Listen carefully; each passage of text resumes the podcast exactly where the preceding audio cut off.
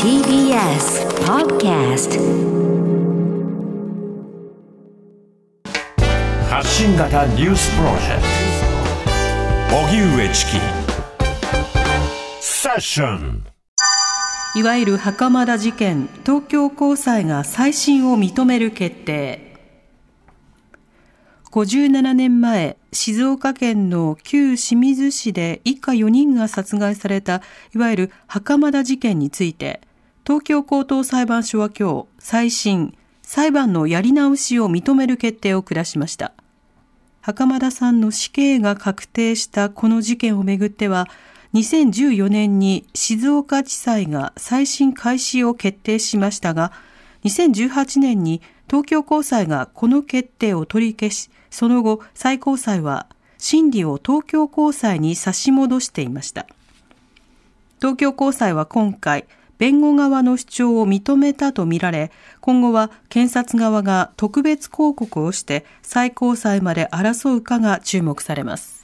では東京高裁が袴田巌さんの再審を認める決定。こちら今取材をしている TBS ラジオの崎山俊也記者につなげます、はい、崎山さんこんにちははい、こんにちは。お願いします。お願いいたします、はい、よろしくお願いします。はい、崎山さんは今どちらですか？えーと、東京高裁の建物のすぐ裏の弁護士会館にいます、これから16時から、はい、あの記者会見がこちらで、日弁連がですね支援している再審事件の一つなので、うんうん、再審請求事件の一つなので、まあ、こちらの弁護士会館で会見があるからでもありますが、すぐまたその隣の隣ぐらいが検察庁の入っている建物なんですね。はい、で先ほどまであの弁護団が東京高検に対して、あのこの今日の決決定に対して特別抗告、つまり決定を不服として最高裁に訴えるということをしないよう申し入れていましたので、まあ、私は中には入れないんですけど、検察庁の中には入ってないんですけれども、はい、先ほど入って、出てきてまもなく会見というところですね。はい、なるほど。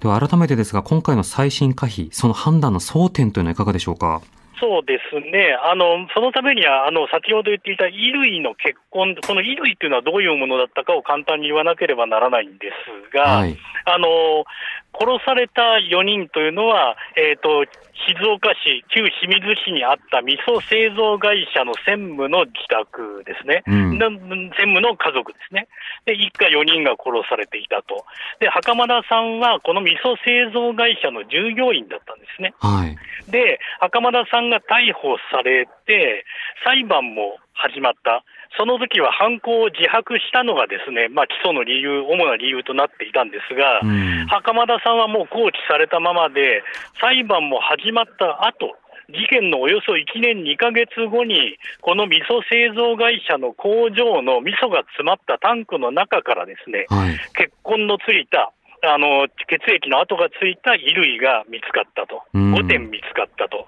でこれが犯行時の着衣であると。いうふうにされまして、はい、それがそのまま認定されて、つまりそれが証拠であると、確実な証拠であるということで、静岡地裁が死刑を言い渡し、それを高裁、そして最高裁が1980年までにまあ確定判決、死刑の確定判決を出していたんですね。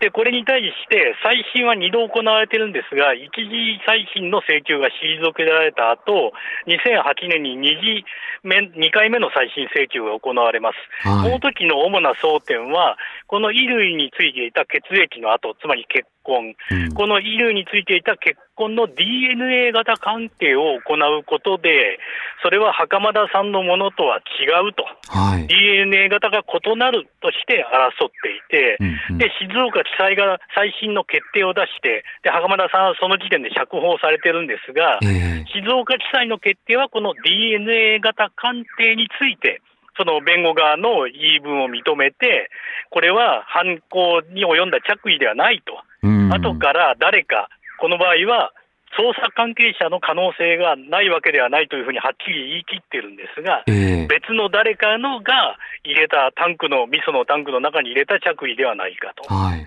ところがそれに対して、東京高裁は DNA 型鑑定の手法自体に問題があるとして、これを退けてるんですね。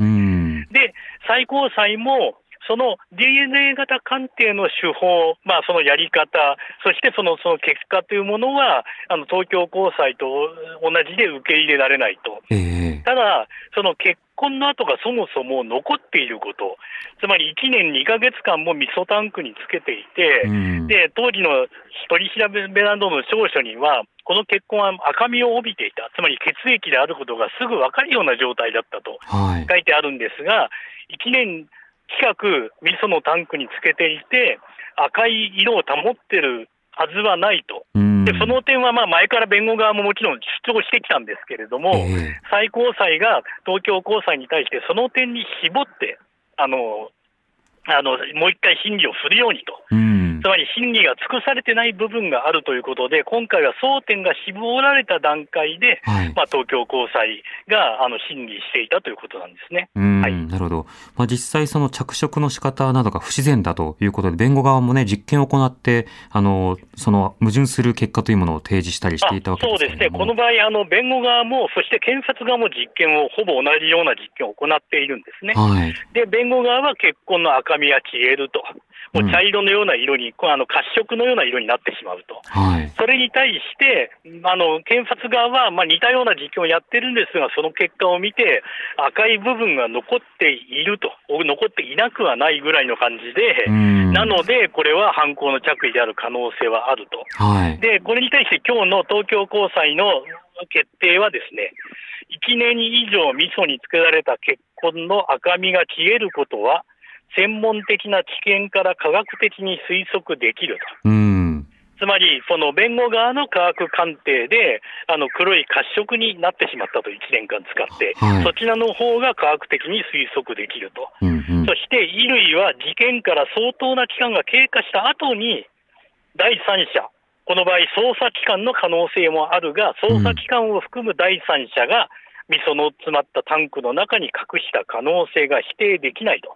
い。うふうに指摘しまして、はいうん、そうなると、袴田さんを確認、犯人とした1980年、袴田さんを犯人として有罪とした、死刑とした1980年の最高裁の確定判決について、合理的な疑いが生じることは明らかであると。合理的に考えて、あの要するに疑って疑って疑い尽くして普通はそこでいやこのこれしかないと言って判決が出るわけですけれども、はい、この場合は今回いろいろまあ調べた結果合理的な疑いが生じることは明らかであると。いうことで、えー、東京高裁は再審請求、静岡地裁が最初に出した再審請求をそのまま認めるという決定を出したんですね。今回の決定が出された時の様子などはいかがでしたか？はい、まあ、決定は、あの、なんていうか、書類の交付なので、はい、あの、法廷ではないので、まあ、正門の前で支援者は、まあ、待ってたんですね。うん、で、そこに、あの、まず2時3分ぐらいですか、2時に決定は出されたんですけれども、2人の弁護士が旗を持ってきまして、はい、一つには濃い青の旗に白い字で再審開始。でもう一つが白い旗に黒い字で検察の広告棄却と書いてありました。はい、で、あの、大勢の支援者待ってたんですけれども、その瞬間から、まあ、どよめきと拍手が起きました。うんうん、で、その10分後ぐらい、2時15分ぐらいに、袴田巌さんの姉の袴田秀子さんと、弁護団事務局長の小川秀夫弁護士が出てきたんですが、はい、秀子さんは支援者に向かって、もうとにかくありがとうございますと、この日が来るのを57年間待っていましたと述べまして、で小川弁護士は、まあ、その時点では決定文全部読んだわけではないですが、5点の衣類は犯行時の着衣として認められなかったと。はい、で、その後弁護団からの連絡で、特別広告、つまり検察側が不服として最高裁に、まあ、特別広告をする理由はないと。特別広告という制度が、手続きがあるたから、それをやるための特別広告、特別広告のための特別広告というのは許されないと。いうことで、先ほどまで、まあ、私がいるすぐ横のビルの東京高検にですね、はい、特別広告をしないようにということで申し入れたわけなんですね。まあ、時間稼ぎはやめてくれということになるわけですか。そうですね、まあ、事件から66年かかって、もうすでに経ってるわけです。あごめんなさい、56年経ってるわけですからね。はい。はい、あの今後の展開のポイントなどはどうなっていくんでしょうか？やはりこの特別報告を検察側がするかということと、特別抗告っていうのは、本来、まあ、これは刑事訴訟法にあるんですけれども、はい、憲法違反が見られる場合、今回の決定に。うんそれから今回の決定の中に、これまで最高裁が出した判例にあのちと違う部分がある場合、はい、この2点がある場合に特別抗告はできると、これは普段の裁判とまあ基本的には一緒なんですけれども、はい、憲法違反の部分があるか、最高裁のこれまでの判例と違う部分があるかということですね。えー、でこれは弁護団が言ってるように、確かにかなり無理があると私も思います。まあ、手続き上できるからといって、やったとして、じゃあ一体それはどんな理由で特別抗告するのかと、当然問われるわけなので、で、普通に考えたら最高裁が認めるとはそのどんな理由を持ち出すかはよくわからないですけれども、えー、思えないですね。ただ一応5日間そのあるわけなので、その5日間の間に、その貢献がどう判断するか。えー、で、貢献が今判断しさえすれば、袴田さんの再審が始まる、裁判のやり直しが始まることはもうここで決まりですので、